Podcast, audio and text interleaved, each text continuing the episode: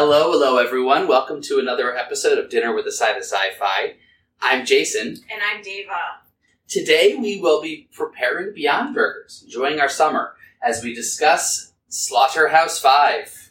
Yeah, so we're going to be cooking Beyond Burgers, uh, which, if you haven't had them before, they taste a lot like beef. So they taste like hamburgers, uh, inspired by the slaughterhouse nature of the book. And then we're also going to be making a cucumber onion vinegar salad to go with it, and some french fries, and we have various toppings cheeses and avocado and tomato to go on it. I'm excited. It's a simple recipe, but I, I, I've been craving burgers and I haven't really had many this summer. Yeah, so I'm going to start mixing together the vinegar and the sugar and the salt with the pre sliced cucumbers and onions while Jason gives you a summary of this classic. Awesome. Okay. So Slaughterhouse Five is told from the perspective of Billy Pilgrim. Billy is unstuck from time, so he flits in and out of different moments in his life continuously. Sometimes the moments are new to him, other times they are like reruns. This gives Billy a detached worldview, I'd say. Um, Billy is a chaplain, chaplain's assistant in the United States Army during World War II.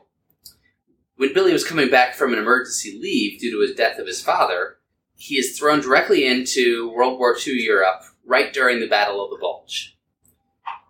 Billy is a conscientious objector, and he is clearly detached from reality, and this is when he first gets unstuck from time. Billy ends up alone behind enemy lines before he's found by Roland Weary, a tank gunner, and two snipers. The snipers get sick of Billy dragging his feet, so they ditch him and Weary. Billy and Ronald are captured by the Germans shortly after being abandoned by the snipers, and the Germans confiscate all of Weary's belongings and force him to wear wooden clogs. They cut painfully into his feet. Ultimately, he ends up getting gangrene, which kills him.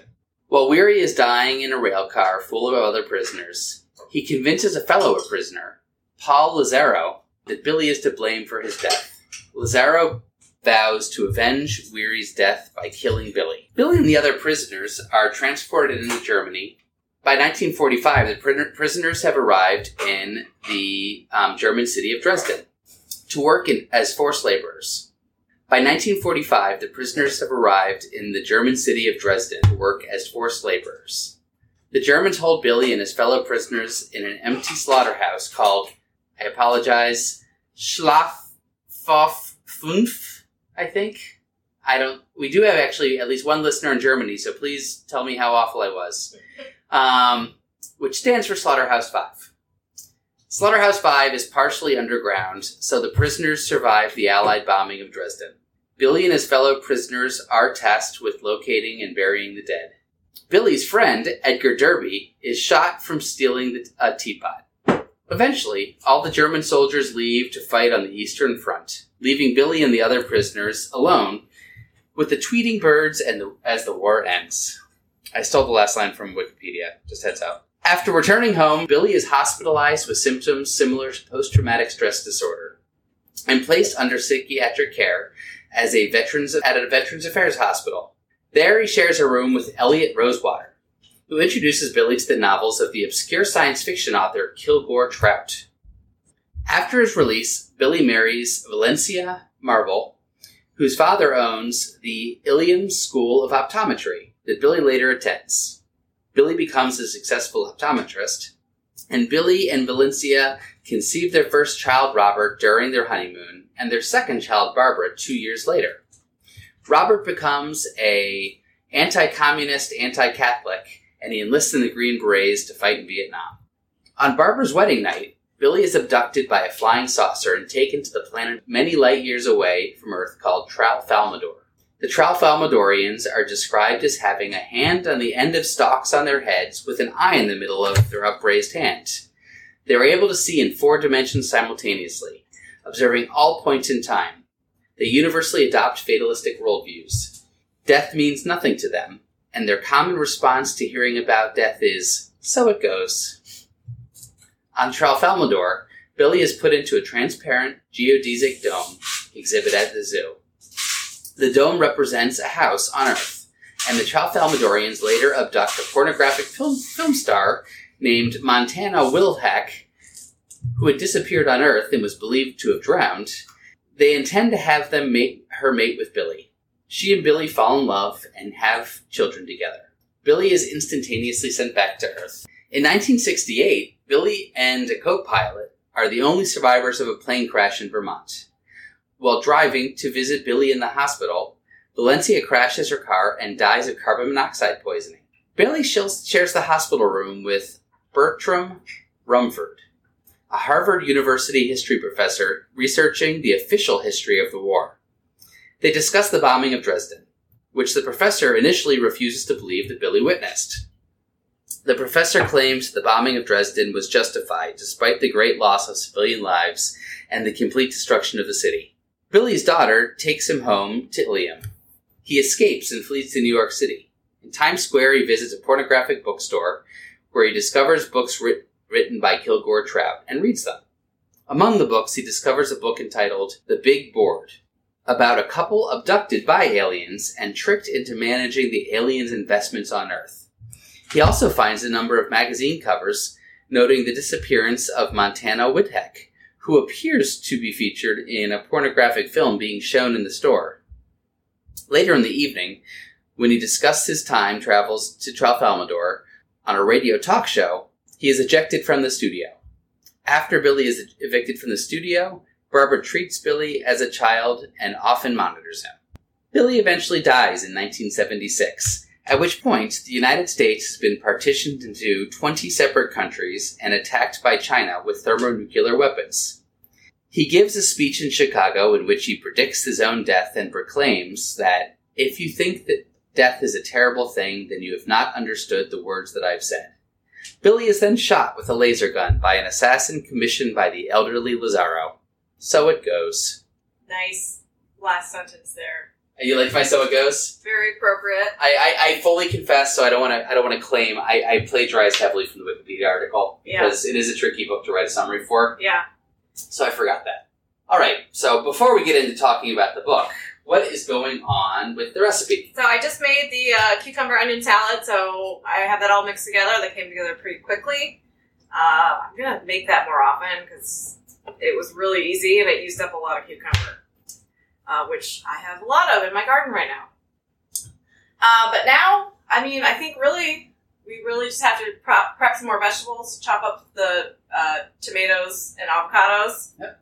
throw the fries in the fryer, and start grilling our burgers. Now the fries might take a little while, so before we do the fries, I did want to point out that Mark had bought went on like a splurge and bought a million flavored seasonings. Are there any that you think could be fun on the French fries? Oh yes, definitely.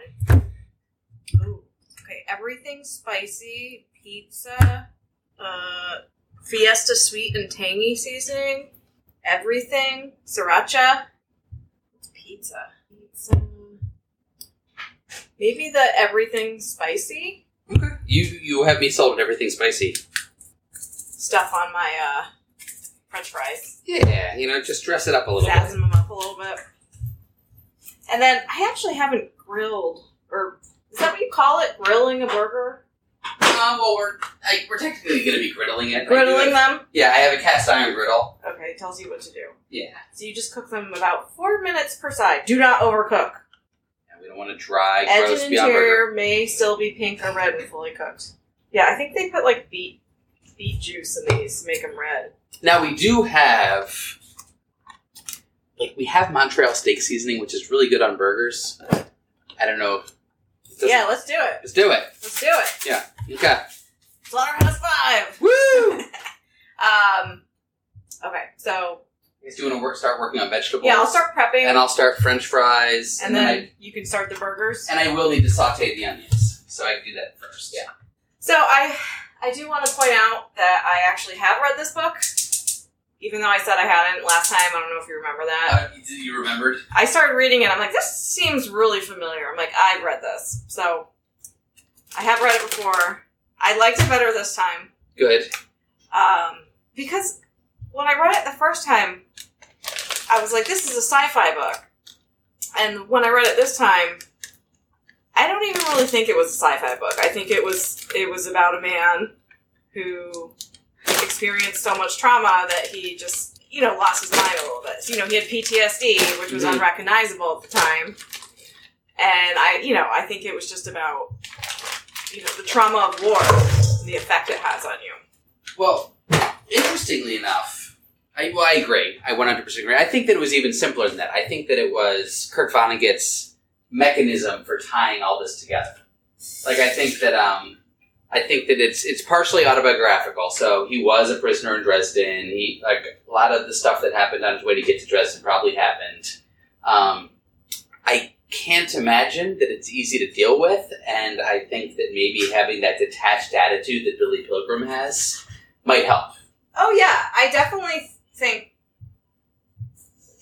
How else are you gonna process all that, like violence and death and destruction, like, it still functions if you're not just totally disassociated from it? Right. I mean, I guess that's what Billy did, and he, you know, he still went crazy and was imagining, you know, putting things from his his experience, like in his alien fantasy. hmm You know, the Kilgore Trout book had similar aliens. But I think for the purposes of the book, this all happened. That's what I think. I'm all in. I think that he actually was a prisoner of the Tralfamadorians. Yeah, I don't think he was. I think it was all in his head, Okay. and that he made it all up. Well, Well, he didn't make it all up. He just was using it as a coping mechanism. well, his roommate when he was in the hospital for PTSD is actually the subject of another Kurt Vonnegut book, and in that book, he hires Kilgore Trout as a um, as a um, advisor. Mhm. So we could ask him, you know, which would be nice. If you could actually just ask Kilgore Trout or Billy Pilgrim. I mean, Rosewater does talk about Billy later in life. Oh, really? Yeah. What book was that in? Um, God. what was it? Come on closer.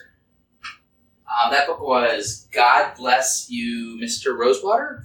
I I seem to remember reading something that said Kilgore was Kilgore Trout was here. Is that in like something? So, so Kilgore Trout is Kurt Vonnegut's favorite character that he ever created. Uh huh.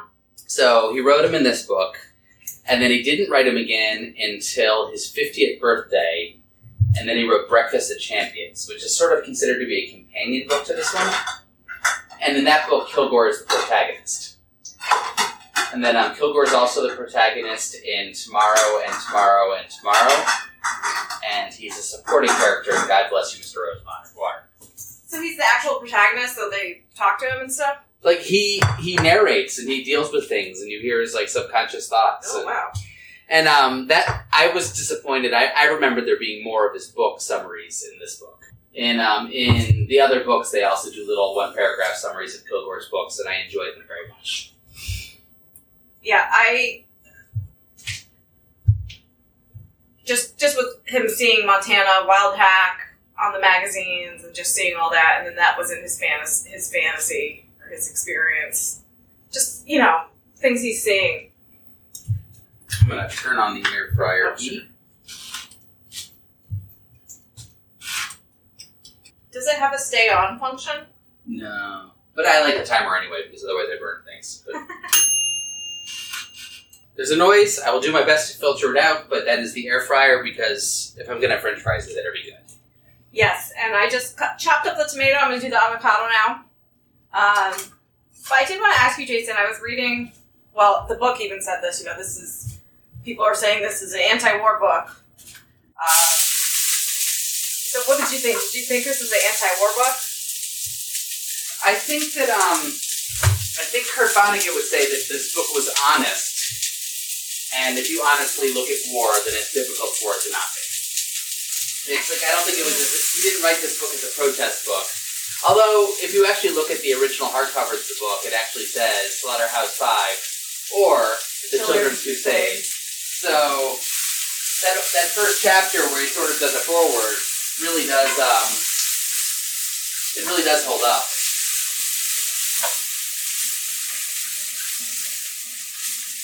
Yeah, I, I agree. I, I thought it it it showed it wasn't written as anti-war. It was more of like an ex- just the experience, like how to like communicate the experience he had Yeah. uh, in a way that was that he wanted to that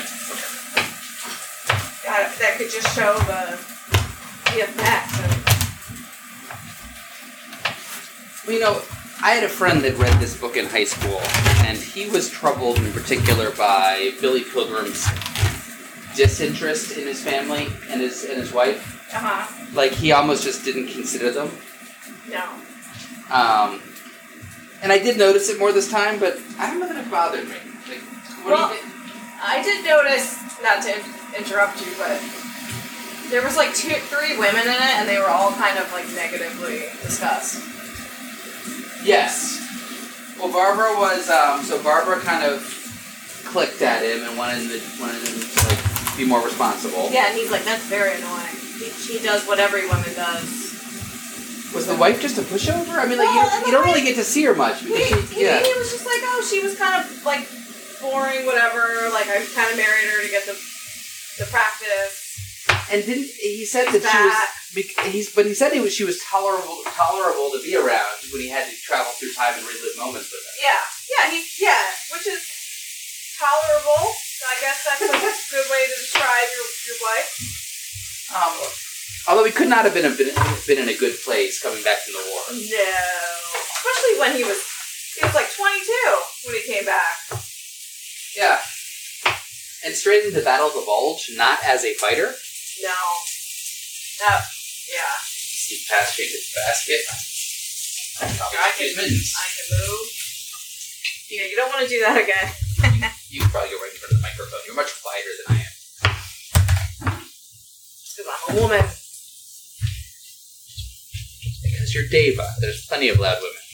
Um, yeah, and then Montana was the other woman, and she, I mean, she didn't really have much about her besides that she got pregnant. But I mean, if you're having sex with no birth control, like just that's all you have to do for fun, But she insisted on privacy.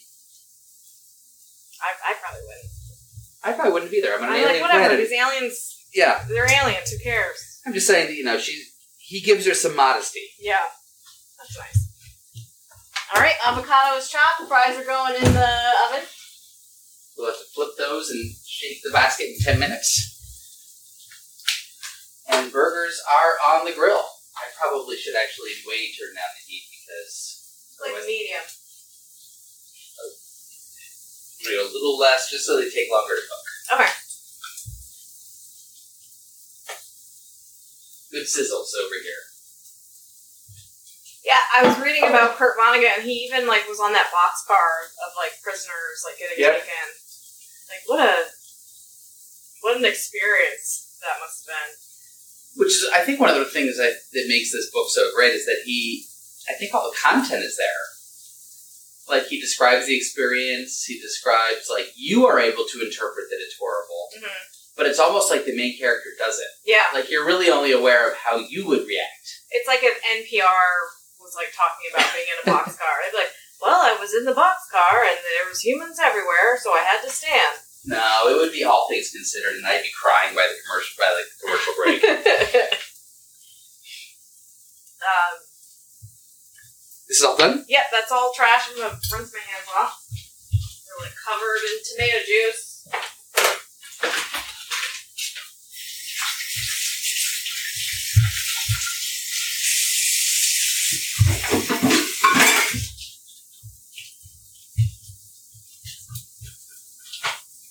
You want cheese on your burgers? Yes. We'll do that. I've got pepper jack and mozzarella. Oh, that sounds good. I just want pepper jack on mine. Margaret. Thank you for getting the mozzarella for Margaret. All right, so let's see what else we got. Yeah, it, There's a lot of like details to get into. it was uh so I finished it one night. I kind of stayed up late reading it, and then I couldn't go to sleep, so it was just I was just thinking about it. You know, just thinking about how kind of awful it was. You know, So that was hard for you to get out of. Like you were just you were you were feeling what he went through. Yeah, just you know, like oh, we were in Dresden, this cute little town, like so cute, and we were working at the malt factory, like eating malt syrup, and you know, it didn't sound too bad at that point, you know. But then they're they're blowtorching corpses and holes. Would you like a cider? Uh, sure, but uh, yeah, and then like the only reason why they survived is because they were in that slaughterhouse that was underground to keep it cooler. Oi, um, I'll do the strong bow. Number one hard cider brand in the In the world. since 1887. Um, yeah, so just dumb luck, you know. And it's easy for me to think about World War II. I'm like, oh, it was 1944. Was it 1944 when that happened? Yeah. Like the war's almost over. Like they don't have that much more to go. But you don't know that when you're going through it. Like No. you have no idea. And it took him like three months to get to Dresden. Yeah. So because it was in the late fall, I think. yeah, My grandfather was in Battle of the Bulge. So I'm Really? That grad grandson. Yeah. did he ever talk about it? No.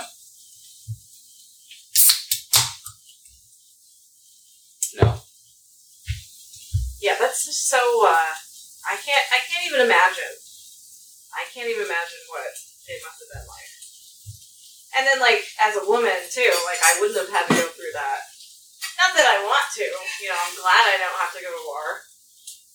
Oh, didn't that just change though? Yeah, I mean, I think women can go into combat now, I think that's recent. but not old women like me. I'm No, too old to join the military.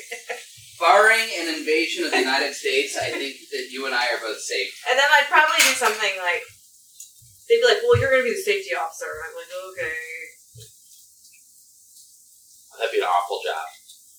Being safety officer for a bunch of soldiers. Yeah, I'd be like, "Okay, um, guys, make sure you try not to get any infectious materials like in your eyes. Always throw the grenade at least X number of feet away. Yeah, don't pull the pin until you really need to. Let's do a JHA on this. You have to. Come on." Yeah, no, that would that might be kind of interesting though. I think I think it would be. The question is, once it became normal, would it get old? I'm sure I would definitely have some kind of psychic break as well, and I would be mm-hmm. on a spaceship with Holden or something in my mind. Would you go to set Charles out? Charles, would you would you live there and have all your needs met and know that they could flit you right back like you never left? Oh yeah, like in real life. Yeah. It'd be nice could do that for like two weeks. Like just Yeah. go have like a mental break vacation and like eat whatever you want and just rest. Even a longer time though. Think about it. Like you could sort of reassess your whole life. and Yeah. You're to go re-enter right where you left. Because like even now, like if, like this weekend, I like had a really restful weekend where I I didn't have any.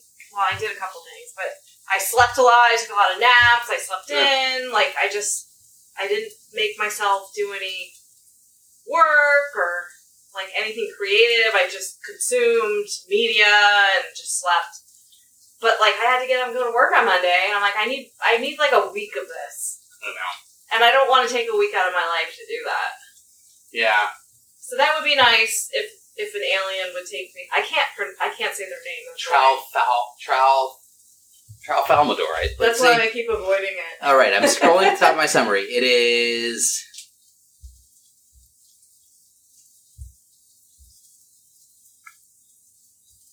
Mar- He marries Valencia. Tralfamadorians, yeah. Tralfamador. Tralfamador. Oh, so when I was reading about Weary, so Roland Weary, his buddy, not really his buddy, Lizeo, or. um, Roland Weary, the the guy that had to wear the clogs. Yeah. That character, I was like, it, when I read about him, when I was reading his kind of perspective, I looked up if Stephen King was inspired by Kurt Vonnegut because that character was like straight out of a Stephen King book, Really? like sadistic background, like kind of crazy. Which I'm sure that's he was demented, at least. probably a common theme that authors do, but it just like it just made me think of Stephen King. Um, so, but no, Stephen King from the two websites I looked at does not have him listed as a reference. Sweet. Although, or a not a reference, an inspiration. Although I'm sure he's probably inspired most of this gener- like the later generation of writers, just because he was so influential and respected.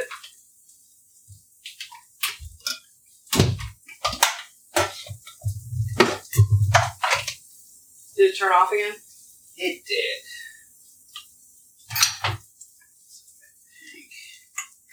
We could always put them in the oven too, if that. I insist, Ava. If I'm gonna have burgers for the first time like all summer.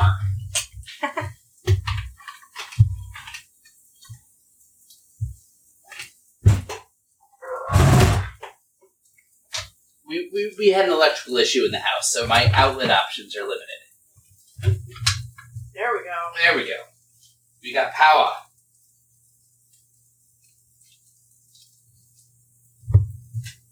How are our burgers doing? You're bloody.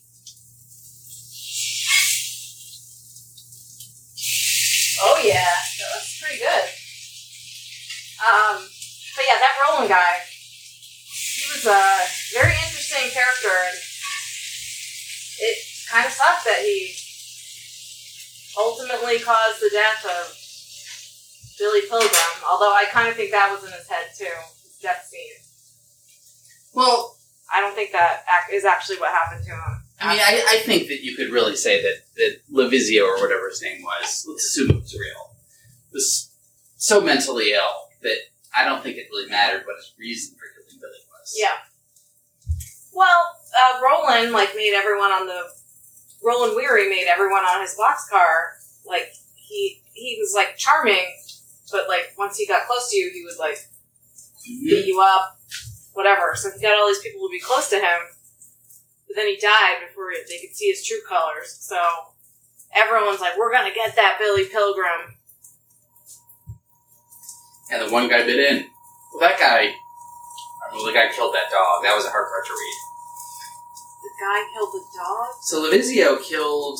There was a dog that bit him, and he gets back at it by putting. Oh yeah, no, that was terrible. Yeah. Anyway, he does a horrible thing to a dog, and I really don't feel like getting into it, but it's awful. The guy that kills Billy Pilgrim has no redeeming qualities. So where would you say that is on your Vonnegut top five, top ten? Well, I liked it better than Cat's Cradle. I Oh. liked Cat's Cradle, but I liked it better than Cat's Cradle. I actually think that brec- I like Breakfast of Champions better Okay. because it's a little more whimsical. Yeah. Um, I didn't. I like Tomorrow and Tomorrow and Tomorrow. So, in Tomorrow and Tomorrow and Tomorrow, for whatever reason, the Earth passes through deformed space and everyone jumps back to where they were 10 years ago, but then is just trapped in their bodies as they relive that 10 years. Oh my god. And when it ends, only Kilgore Trout was unaffected, and he is the one that institutes change because uh-huh. he helps everyone get through the crisis afterwards. Um, wow. The past ten years of my life, that would be I know. a lot. I mean, if I could really pick, I feel like the, these 10 years are better than the preceding ones, I think. Um, is there is there a 10 year stretch that you could think of that you would be willing to relive? I mean, I would probably relive any ten year stretch. It just it must be so cringy to see. Oh, like know. you know, like think when. So my issue in my life is like I don't feel like I have always stood up for myself. I kind of like take things that I shouldn't, and like I'm a lot better at that now. I'm a lot like less timid and afraid. Uh, but it'd be really hard to be in myself and not be able to stick up for myself Mhm. as my past self. Like I would just, it would be so sad. Like it's already sad now. To but- witness all those yeah, just to see yourself like getting, um, you know, like having to deal with that. Mhm. Um, God bless you, Mr. Rosewater. It's fun because there's a lot of volunteer firefighter things. Kurt Vonnegut was a, was a volunteer firefighter for a while. Um, I think he says that in the forward. Um, and Mr. Rosewater, he um, it's fun because there's a lot of Kilgore Trout. Um, the book's weird. he ends up giving his family portrait to all the single women of the city. Hey, I'll take it. Yeah, single single mothers. Uh, do dog stepmothers count? um, and, let's see, and then um, Breakfast of Champions. Yeah, that's I think that that's definitely my favorite Kurt Vonnegut, Kurt Vonnegut book. All right, maybe I'll read that one. It's a good one to read after this one because Kilgore Trout's in it, and I think it even mentions Billy Pilgrim.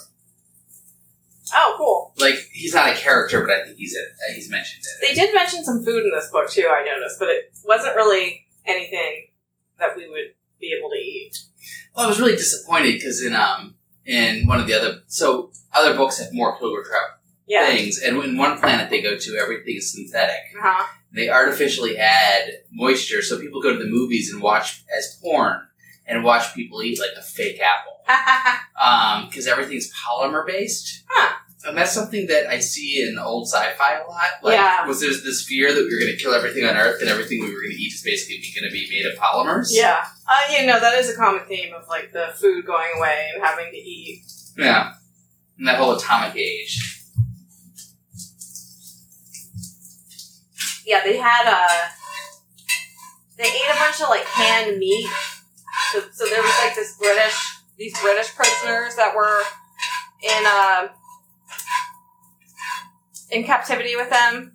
And they, for some reason, were allowed to kind of live a luxurious prisoner experience, and they had food and like uh, clothing, and they made little. They did plays. They all had like sang beautifully because they've been singing together every night for five years. Um, and they had all this butter and cream and sugar and uh, bread and marmalade and jam. So I was like, oh, we could do bread and marmalade and jam, but like that would be like a gluten party. So, so we're doing burgers. I, you know what? I, I don't know that they're super appropriate, but I feel like that's what the Americans would have wanted to eat. Burgers? Yeah. Right? Oh yeah, oh yeah. You know, so I, I Hamburgers and yeah, I mean, fries. and I don't think our food will send them to the latrines afterwards. no, no, yeah, they all had to go. And then the British like dug a new latrine for themselves after Right. the Americans. They're so disgusted by the Americans. Yeah. It's nice to have little classism in there because all they were all British officers. Yeah. And they're like, you guys are all babies. Except for the one guy. Dreary, right? Is that his name? Yes, the one that got shot for the teapot. Yeah. He was like a 43 year old who went back because he wanted to help. He pulled strings to get back. in. Yeah. I think that was common. At least the movies have taught me that that's common. That people faked their ages and stuff to be able to fight. Well, I guess that's very uh, patriotic. Yeah. I faked my age to get in the bar at college. Good for you. Yeah. I was so I was I was held back in first grade, and I was born in December, so I was already about six months older than everyone else, Mhm. and then I was a year older from that point forward. So like I, I was able to drink legally like my freshman year in college. Wow. Wow. Right? Nice. Sophomore year, but still Yeah. earlier than everyone else. Yeah, that is pretty early. My 21st birthday was, I was in the field geology class. So if we were going 7 a.m. to 7 p.m., six days a week. And it was like that Friday. But they let me go to the bar. Like, I'm like, can I have the night off? Because it's my 21st birthday. And like, let you- sure. So what bar did you go to? Well, there was only three bars at UConn then. So I think we went to the Civic Pub. Okay. and Huskies. Maybe we went to Ted's too. Those were the three bars. Gadget. Did Mark take Gadget? Oh, she's Hi, so girl. cute. Do you want a half cooked French fry? Hell yeah. Do you want a half cooked French fry? No. She does not want the half cooked. That does not bode well for us, Deva. She's like, what is that? Those French fries are from Idaho. she keeps. I think it's too hot. Yeah, it's probably hot. That's smart, Gadget. give it to you later, girl. She has such beautiful fur. I know, isn't she the prettiest little dog? It's her eyes, I think. She has wonderful eyes. Okay, well, good. She's gonna be smart, and she'll eat it when she's ready. All right, so the burgers are done. Oh, nice. Um, so what I'm, I'm gonna do is I'm gonna put cheese on them. All right, Dan. So what cheeses do we have? So we have pepper jack. Pepper jack and mozzarella. I think I'm also gonna do pepper, Okay. pepper jack. Oh, those look like real burgers. Right?